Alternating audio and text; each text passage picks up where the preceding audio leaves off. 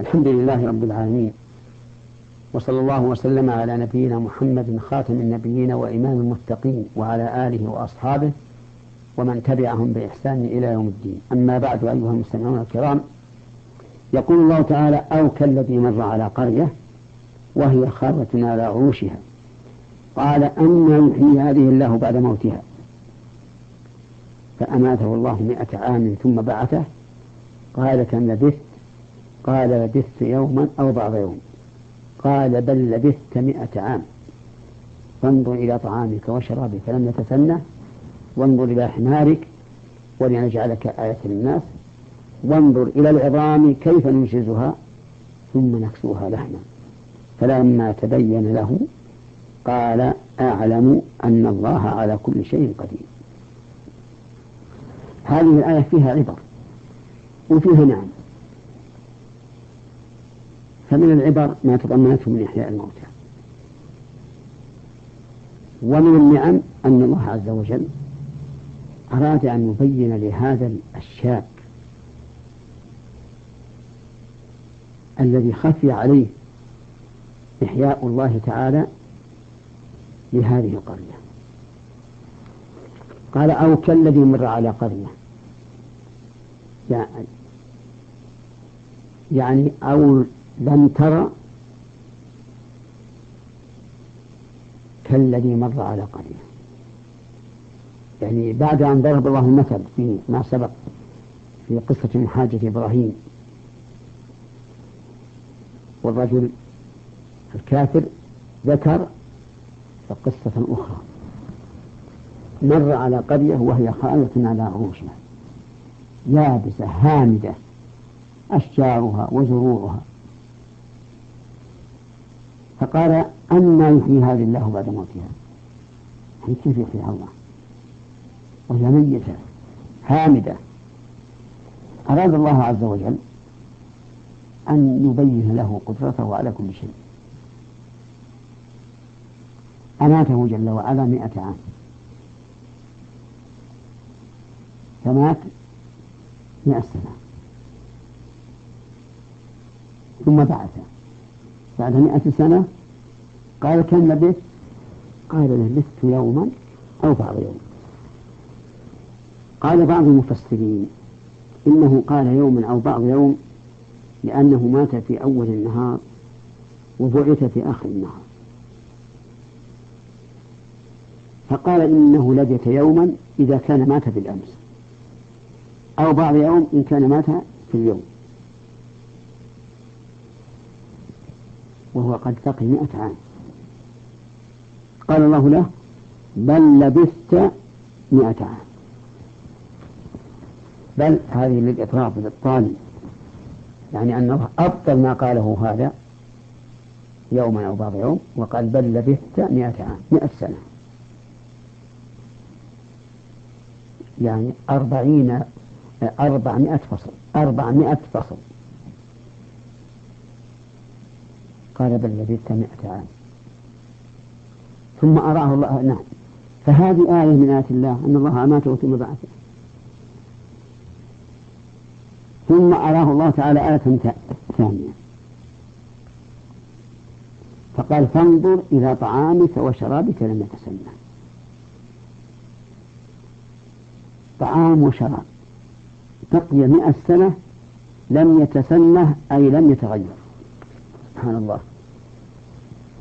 فالشراب لم يجبس والطعام لم تفسده الرياح والشمس بقي ما تغير. لأن الله حفظه وهو خير حافظا عز وجل. أراه الله تعالى آية ثالثة فقال وانظر إلى حمارك ولنجعلك آية للناس. وكان معه حمار مات الحمار. وانظر إلى العظام عظام الحمار. كيف ننشزها ثم نكسوها لحما. سبحان الله العظيم القادر العظام رآها شاهدها بعينه. يلتصق بعضها ببعض ثم ينشز الله بعضها ببعض بالأعصاب. تلتحم بعضها ببعض بواسطة العصا ثم نكسوها لحمة شاف اللحم. بعينه يكسى. كل هذا بلحظة عظام متناثرة تقاربت متفاصمة فالتحمت عالية فكسيت باللحم. حينئذ أقر. فلما تبين له قال أعلم أن الله على كل شيء قدير. اللهم أرنا الحق حقا وارزقنا اتباعه وأرنا الباطل باطلا وارزقنا اجتنابه. تبين الأمر واضحا أن الله قادر على أن يحيي القرية التي مر عليها وقال أن يحيي هذه الأبد موتا قال أعلم أن الله على كل شيء قدير. وهذا من نعم الله على العبد. أن يريه من الآيات ما يزداد به يقينه ويكمل به إيمانه. من فوائد هذه الآية الكريمة الدعوة إلى النظر والاعتبار.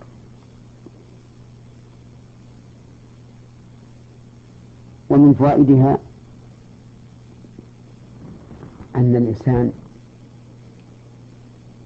لا يلام إذا استغرب شيئا قبل أن تظهر له البينة. ولهذا عذر الله هذا الرجل وأراه آيات توجب له اليقين. ومن فائدة هذه الآية الكريمة أن الأرض توصف بالحياة وبالموت. وهو كذلك.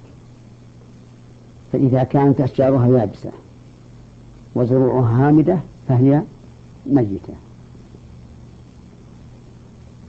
وإذا قامت أشجارها ونمت زروعها فهي حية. قال الله تبارك وتعالى ومن آياته أنك ترى الأرض خاشعة يعني هامدة. فإذا أنزلنا عليها الماء اهتزت وربت. اهتزت بالزروع والأشجار وربت نمت. إن الذي أحياها لمحيي الموتى إنه على كل شيء قدير. ومن فوائد هذه الآية الكريمة أن الله تعالى قد يمن على عبده فيظهر له من الآيات ما يزداد به إيمانه ويقينه. لأن الله من على هذا الرجل بهذا المثل الذي حصل له ومن فوائد الآية الكريمة سرعة الزمن في الموت. يعني أن الإنسان إذا مات يسرع ذهاب الزمن في حقه. وإذا شئت أنت أن يتبين لك ذلك فانظر إلى النائم ينام الساعتين والثلاث والأربع والعشر. وكأنها دقائق. مع أن الروح لم تفارق البدن مفارقة تامة. وهذا يدل على أن الموتى الذين لهم مئات السنين أو آلاف السنين كأنهم يوم يرونها لم يلبثوا إلا عشية أو ضحاها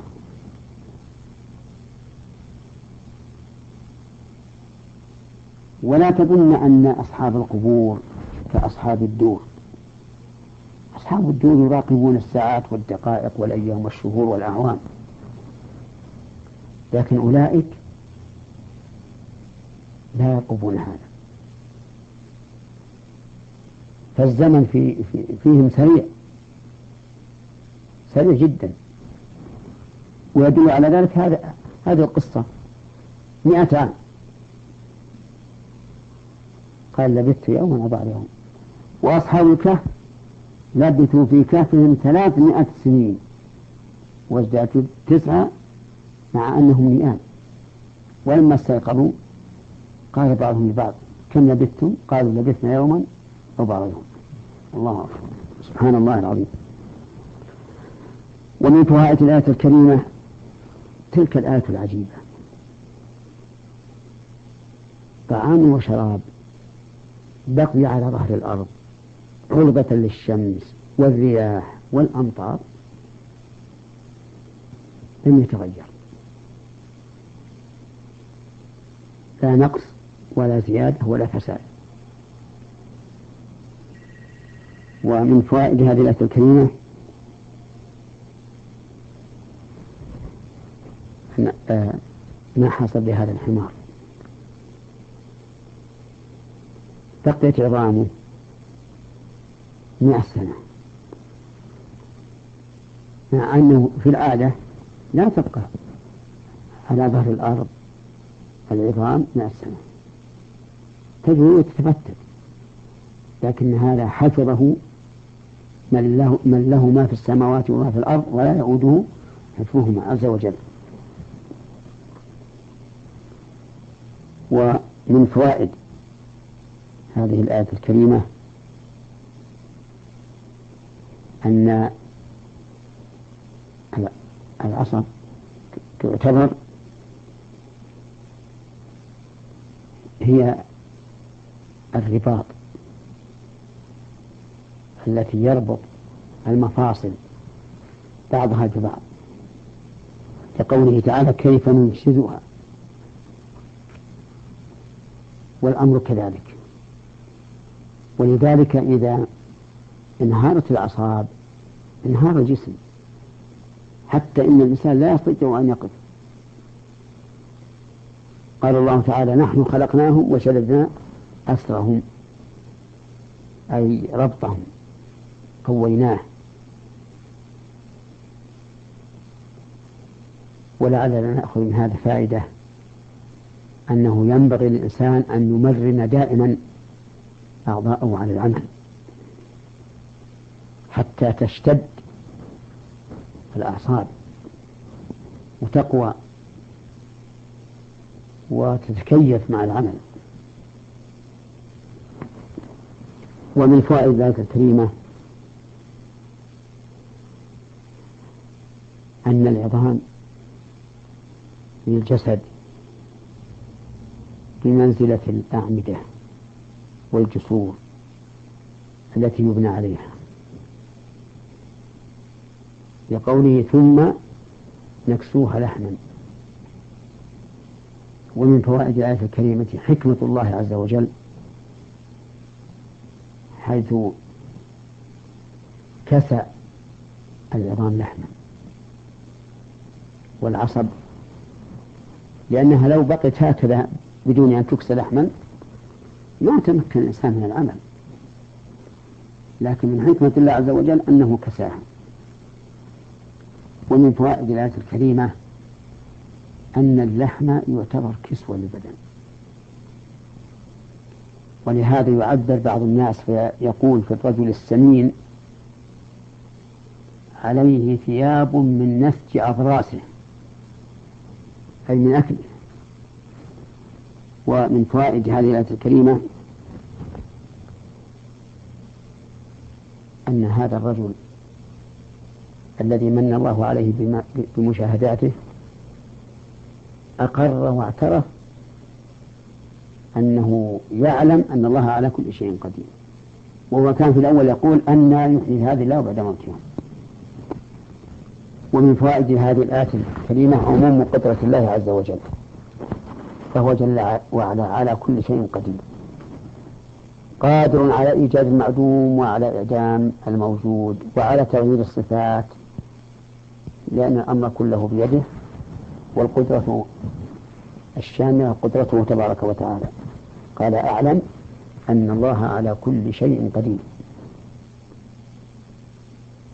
ومن فوائدها الرد على القدرية الذين يدعون أن الإنسان مستقل بعمله. لأنه إذا استقل بعمله فلا علاقة لقدرة الله فيه مع أن الله يقول والله على إن الله على كل شيء قدير. وإلى هنا ينتهي الكلام في هذه الحلقة. أسأل الله تعالى أن ينفع بها وأن يجعل عملنا خالصا لوجهه وأن يجعلنا ممن يتلون كتابه حق تلاوته. وإلى حلقة قادمة إن شاء الله. والسلام عليكم ورحمة الله وبركاته.